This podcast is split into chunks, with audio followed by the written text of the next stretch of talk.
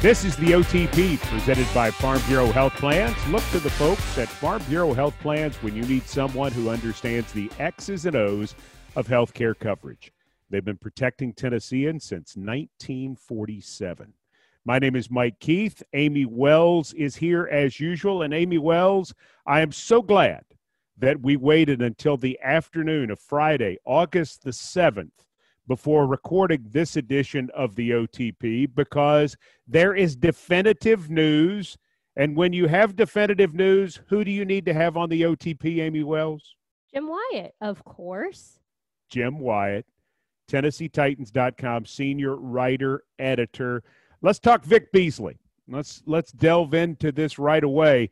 Uh, first response to his reporting, Jim, relief. Yeah, I think so. I mean, really, you just want to have any distractions out of the way. You want to have this team all together and, and doing everything it can to prepare for the season. And, and that was going to be a, a storyline and a topic of conversation until he showed up. So, fact he has, has started the process of the COVID testing, and now you'll have to go through protocols like everybody else to be in a position to be on the field uh, this time next week.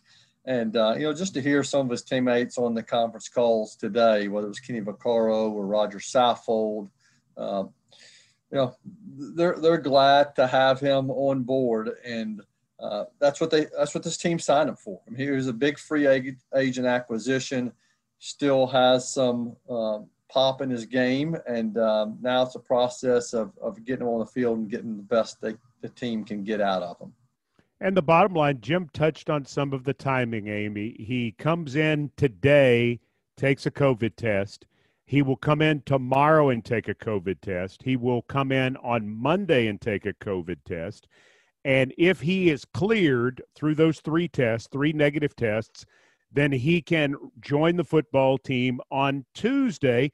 Tuesday is when the next phase of this unusual preseason training camp summer camp, whatever you want to call it, starts.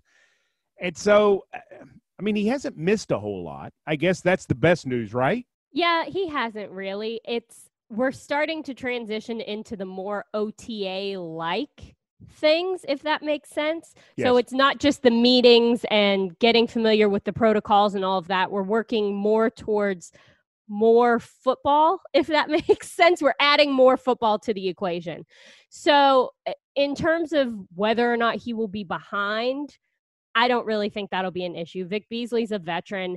And Kenny Vaccaro said during his media availability a little bit earlier today that he's not judging anybody for any decisions that they make throughout this process in 2020. He's saying, you know what? I don't know this guy's life. I'm not sure what was going on. Right. I don't hold anything against him. We're all trying to make the best decisions for ourselves and our families right now.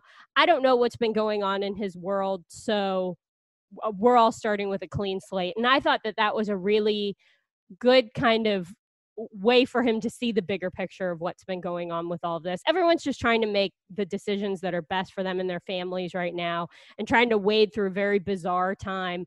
So if he can come in, obviously test negative all the times he needs to and then rejoin the team, he's not going to be that far behind. He's a veteran player.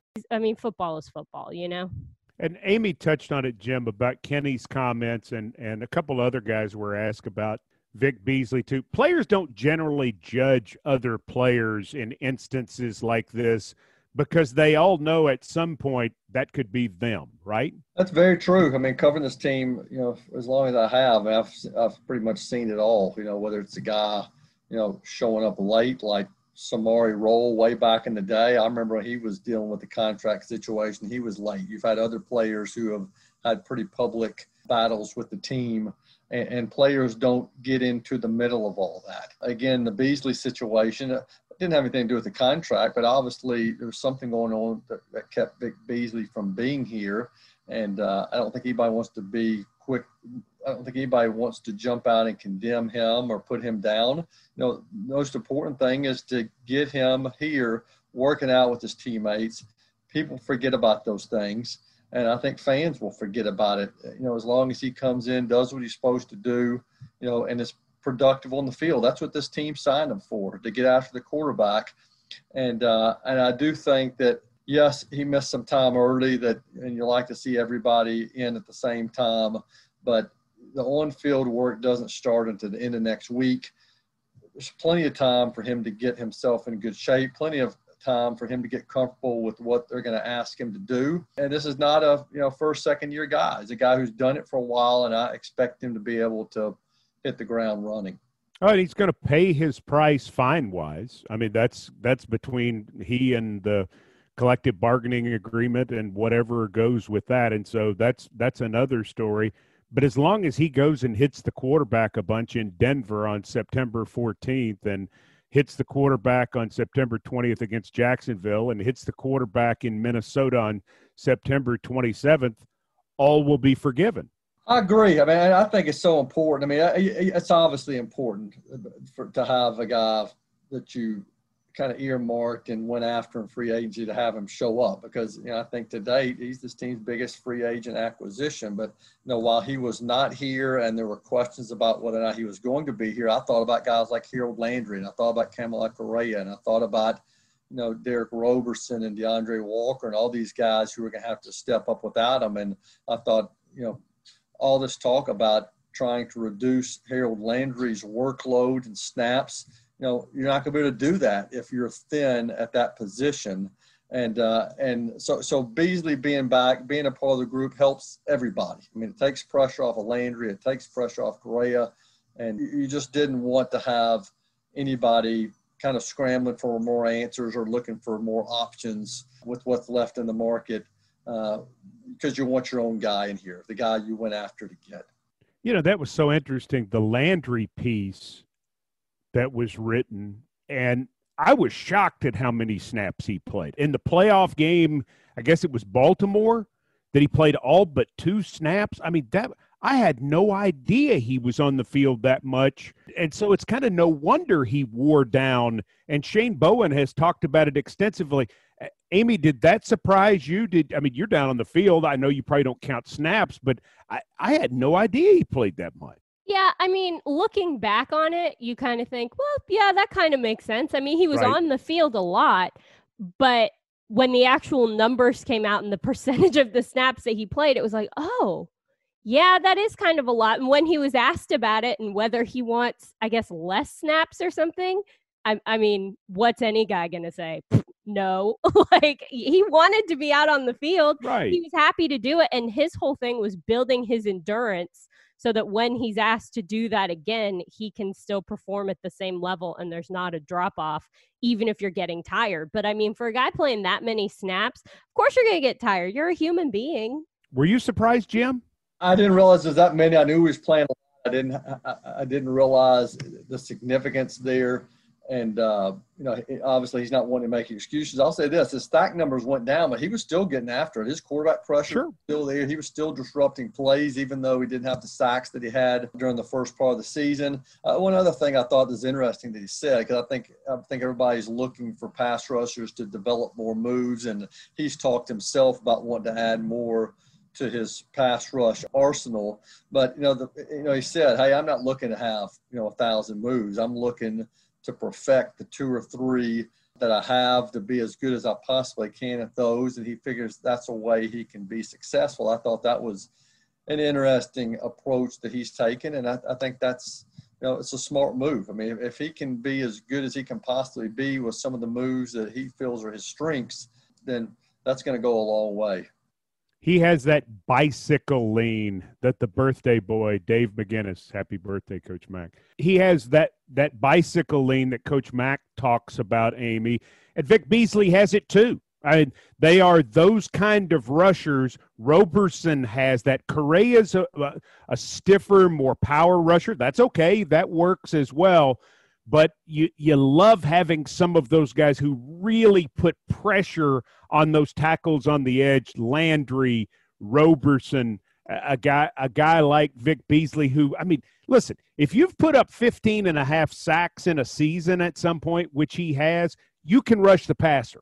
You know yeah. you, you you don't do that by accident I'm going to be honest with you, Mike. I don't care what kind of moves you have. I don't care if you're running, walking, crawling, however you get there and get the man on the ground. Right. That's what I'm interested in. How you get there, if you're skipping or spinning or none of that matters to me. Just get there. But speed rush is a big deal in a 3-4. You yes. you've got to have power guys, but you've also got to have speed guys so that you can get there when you're only sending four people.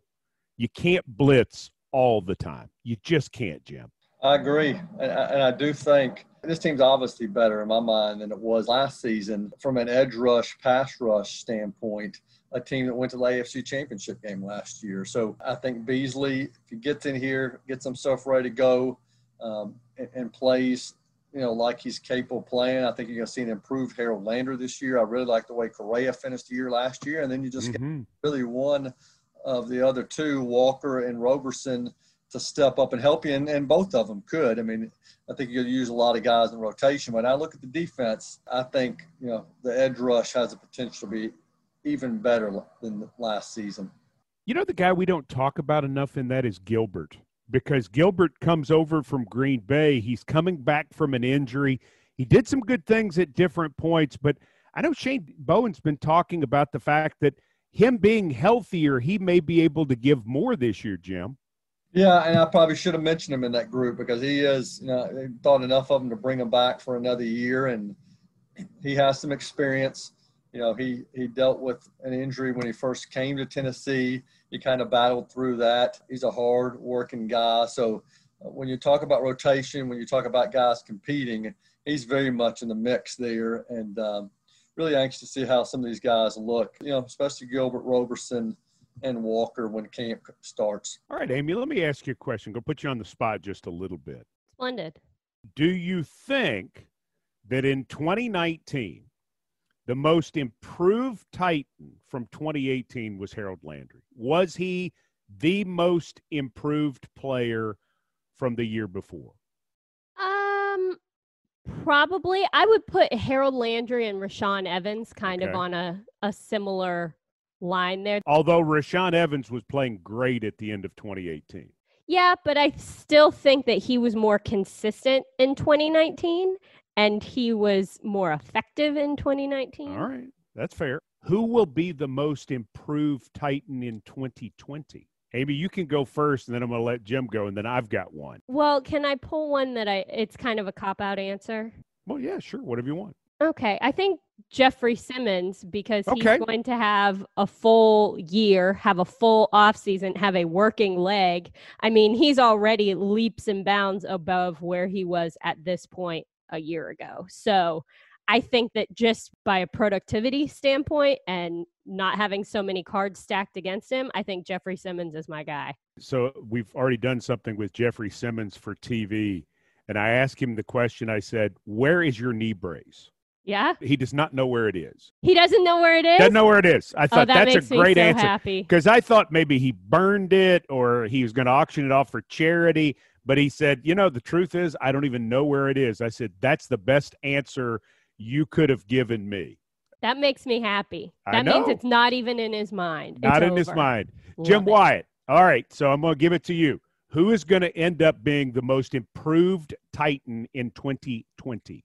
Well, I'm going with AJ Brown, and people say that's crazy because this guy had a thousand yards receiving last year and eight touchdowns, and you know he already looked like he was NFL ready last year. But I think that just kind of was the tip of the iceberg for him about how good he can be. He can better those numbers, and and then some, because I think he's going to be that much better from you know a technique standpoint, from a knowing what defenses are trying to do to him. You know, it lit a fire underneath him. The fact that he didn't have some success late in the season in some of those games that he did early in the year. And I think he's motivated to to show that he can be a, a, a tremendous pro. And you know, felt the perceived snub from being third in offensive rookie of the year. I think has been on his mind as well. So I think AJ Brown takes it up another notch in 2020 and is uh, you know becomes a Pro Bowl caliber receiver.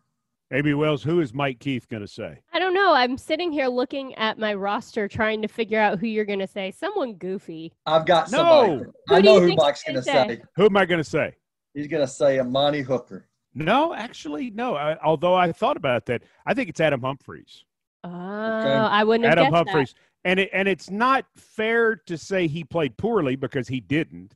I, I just think he never got on the same page with Mariota because Mariota was, you know, let's face it, Marcus he wasn't in was, the same book. No, he he wasn't playing that well, and then he finally gets Tannehill in there, and it looks like they're going to establish some rhythm, and he gets hurt. I think we will see the Adam Humphries from 2018 in Tampa with the Tennessee Titans in 2020. I think you're talking about a guy, I think he leads the team in catches. And I'm not saying he leads the team in yards, I think he leads the team in catches. Reaction, response, I'm here for it. I think that's great. I was excited when we signed him last year. I was disappointed that he didn't get off to the start that I think we all, including himself, wanted him to. Sure. So I I'm I'm okay with that, Mike. Like if he's the most improved Titan, that would make me very happy. And I think that our wide receiver room would be pretty pretty solid if Adam Humphries has the season that we're all expecting him to have. You spent some time with him, didn't you, Jim? I did. Yeah, there's actually a story on TennesseeTitans.com about Adam Humphries that was posted this morning. So good timing on that. And he's excited. I mean, I, I think he he felt like you know he would make more of an impact at times last season and just the transition and getting comfortable in a new offense and with new quarterbacks that obviously was an adjustment for him there was a stretch there in the middle of the season where he was having games where he caught four or five passes and he felt good. And then he had the ankle injury in Indianapolis and missed six games, including the two playoff games. You know, he feels like the team having Tannehill back, the team having so much continuity on offense, that's going to go a long ways. And you know, he's comfortable in Tennessee. You know, in, in Tampa, he talked about you know living in an apartment with two of his teammates his entire time there, and now he's bought a, his own place here in Tennessee. Uh, again, he's fired up by Tannehill. Uh, he did a lot of work this offseason to get himself ready to go. And I think that's a good kind of breakout candidate because you look at his numbers and they don't jump off the page at you, but you got to consider that he did miss a significant stretch and he was adjusting to different quarterbacks like everybody else. So he's a good candidate to make a huge jump in my mind as well. All right. So let me ask you this. We're at August 7th the Titans had one player opt out, Anthony McKinney, an undrafted uh, rookie offensive lineman who, quite frankly, was going to be hard pressed to make this roster. And so the Titans' current roster was not affected by the opt out thing to a big degree. Now they're in a situation where Vic Beasley is back. Jayon Brown has been activated from PUP he's back to work or ready to start work as they get deeper into things. Waiting on Corey Davis at this point. He's still on the PUP. So things have settled down a little bit. Jim, I'm going to give you first crack, and then Amy, you go. With some cap money, does Jon Robinson, now that he's got some things sorted out, does he start to make a few moves now? Is this where he starts to to kick some tires and light some fires and bring some free agents in. And I know everybody's going to assume this is a Jadeveon Clowney comment. Not just saying that. Maybe he does, maybe he doesn't. But do we see business start to pick up for Titans as far as free agents, no matter who that may be?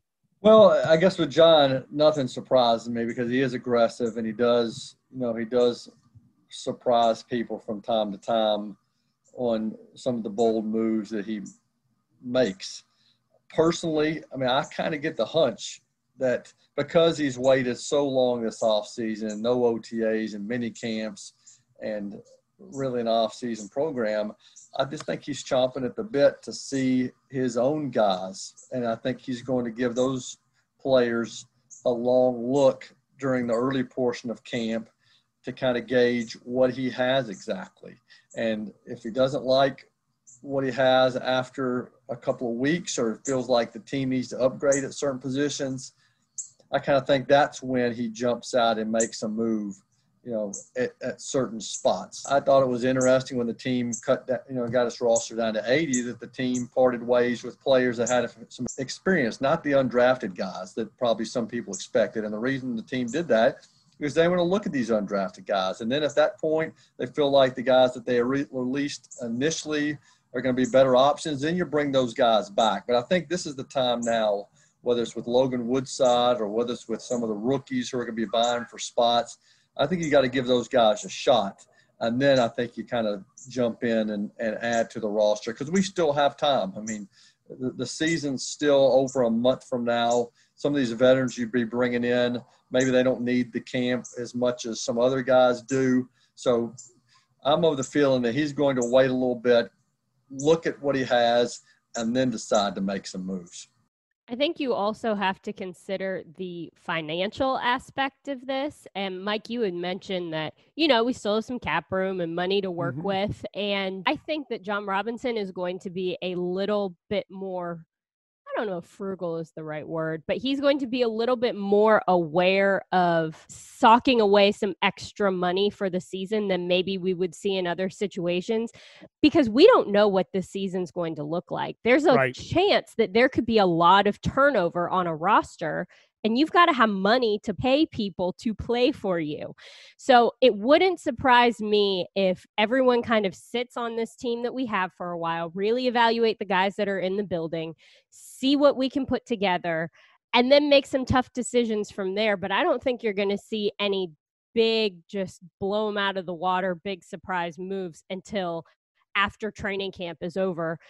And Jon Robinson may look at this roster and say, okay, we need to fill in some pieces. But I think he's going to hang on to more money than he typically would because we don't know what's going to happen with this roster. And we don't know how many holes he's going to have to fill as this virus kind of moves through cities and locker rooms and whatever else may happen this season.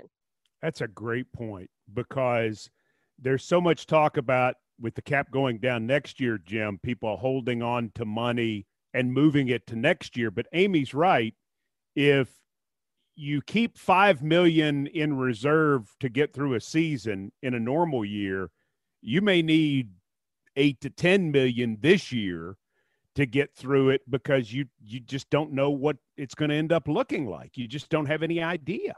Yeah, and I think I think the teams and I saw the updated list, you know, just the other day, and I think the teams that have a little bit of money to work with probably sleep a little bit better at night Sure. Because of that issue, because you don't know what's going to happen, like Amy said, during the course of the season. So we'll see what transpires. I mean, and, and again, I, I, think he'll probably get a better picture of what he has and where this team may need to add some some pieces.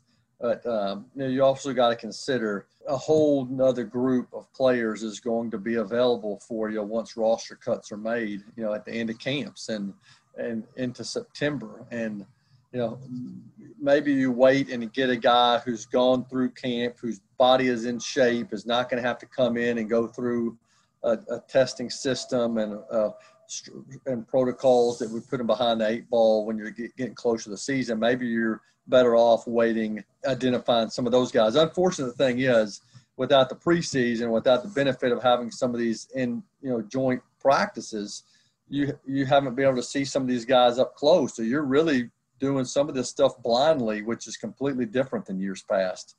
Yeah, it's a it's a totally different situation, one hundred percent, and I, I think everybody understands that that's going to be, you know, how it all goes down. Now the what's going to happen at this point is 80 players will go out through the 11th in what is a conditioning period. Am I saying that right, Amy? A, an acclimation period, I guess yeah. is how you better say it. And then the 12th through the 16th, that's going to sort of look like phase two of OTAs with helmets and. Uh, do I have that right? Yeah, it sounds like limited field work, whatever okay. that means. So, I mean, that typically is a lot of kind of individual position work. You're wearing helmets, maybe you're wearing shells, but you're not going up against people. You're not putting your hands on guys in other positions. Typically, that's what that means. I mean, I didn't write it, so I don't really know, but. So the transition comes on August 17th, though, right, Jim?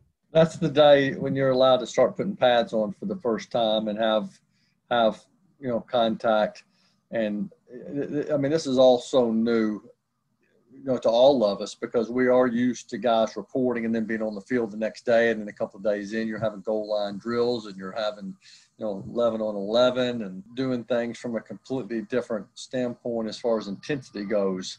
You know, as as Vrabel, you know, this week during a video conference call, just kind of to walk me through what phase they're in, expecting him to say, well, we're in phase two. And he said, well, the rookies are in phase seven. And I'm like, well, you know, what, what, what happened in phase three, four, five, and six? I mean, there's all this terminology and where they are is so different than where it's been in years past. And it has been a slow lead in uh, that has involved testing and walkthroughs and meetings and conditioning and a lot of work that's being done before you even think about getting on the football field. Uh, I think we're all excited about being out there next Friday to watch, but it's still going to be a little while before we're really able to evaluate guys and, and seeing competitive drills. Jim, you have not watched this team do anything yet by rule, and yet you're still writing tons of stuff at TennesseeTitans.com. You're still on Twitter throwing things out all the time. How are you covering this team and this quote unquote training camp without being able to see any of it? I have stockpiles. I've talked to a lot of guys, like at the Adam Humphrey story that I wrote uh, for this morning. I talked to him you know, a couple of weeks prior, and there are a couple of guys I've talked to just to really make sure leading up to camp I had enough stuff to get me to camp. And then it turns out that camp is not camp as we know it.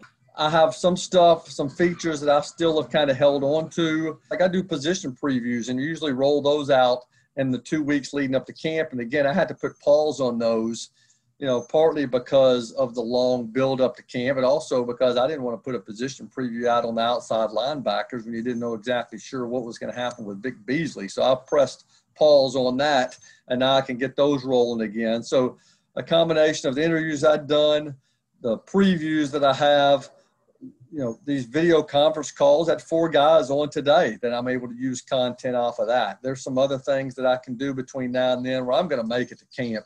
I've got i've got enough stuff to get to uh, access next week. What i'm most looking forward to doing i think what fans are most looking forward to seeing are these practice reports and hearing who's looking good in camp and who's out there. And we're not going to be able to tell them who's running with the at, at nickel and who's running with the ones but we can at least give them you know, uh, some insight on who looks good, what they're doing. You know, ha- hopefully have some some highlights on Twitter uh, from you know from practices and and just get football going again. But it has been, I mean, it still has been a flurry of activity as far as I'm concerned because in the NFL there's always something to write about. There's always something going on, and you know, I try to keep do my part to keep the website fresh. Mike, isn't it isn't it ridiculous that there is no access to football for us right now? We can't go to these practices, these walkthroughs, and things. Jim Wyatt is still making us look bad. Like, this is unbelievable. He's out working it. Jim Wyatt's grinding. I'm in a bubble bath somewhere. That's not true. You've been to the facility. I know you have. I have been to the facility and it was the greatest feeling. You got to tape an interview, right? I did tape an interview and I'm very excited about it. And it's amazing what they've been able to do with the studio to get it set up so that everybody is still safe, but we can have interactions with people via video. It's very Star Trek, the whole thing. But it felt really, really good to be back in the studio and be back in the facility. Mike, I called you all emotional. Well, I I felt that way too. I was there for two days and uh, got a chance to start doing some interviews with players. They're not in the same room with us.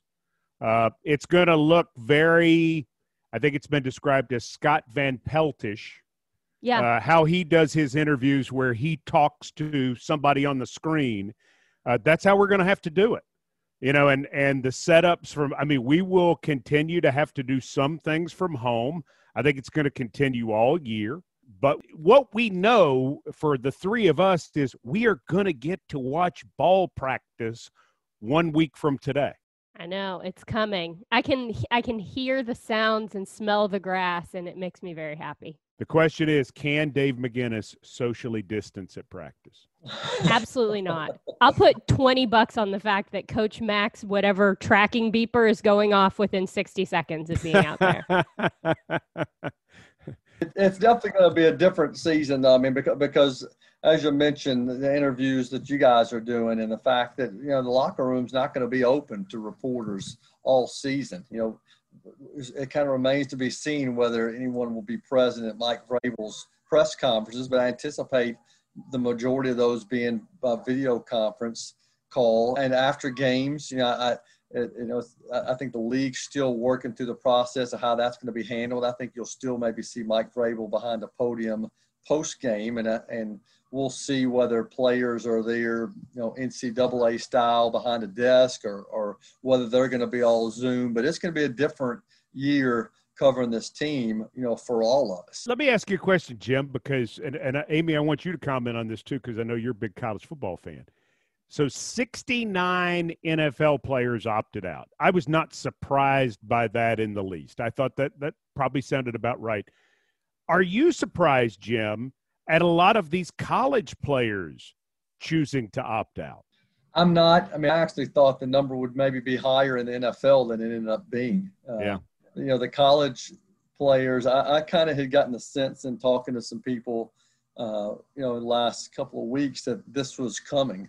And if if football doesn't go, I mean, I, I notice a lot of these conferences are now talking about going to the spring. You know, I'm keeping my fingers crossed that you know the SEC and these Power Five conferences will be able to play in the fall. But if the conferences or football by some reason had to get moved to the spring, you I think you know floodgates would open up with everyone declaring for the draft and not come back for their final season. So some of these other players are going to see the moves that uh, uh, that these guys are making and have to start thinking themselves about, you know, does it make sense for me to come back, you know, for one more year with so many concerns with COVID? And you know, is it smarter for me to get ready for the draft? And I'm just curious to see how, what those numbers look like as we move forward here in August. Oh gosh, it's already so hard for players, especially players who are having some success at the college level, to decide okay, when do I declare if that's something that looks like I'm kind of eligible for and could have some success there? When when do I walk away? Do I stay? I want to get that extra experience, but could I get hurt? Will my I guess stock rise or fall in making that choice?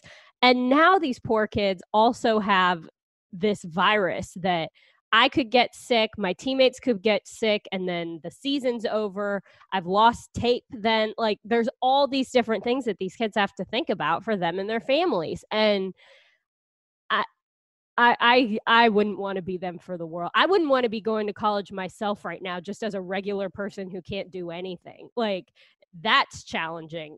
So, making some sort of an athletic decision that could impact your career for years to come whew, I wouldn't wish it on anybody. These kids are in a tough spot. Some of the guys who have already declared that they are going to opt out are players who, according to the experts that the three of us rely on, are, are first round picks.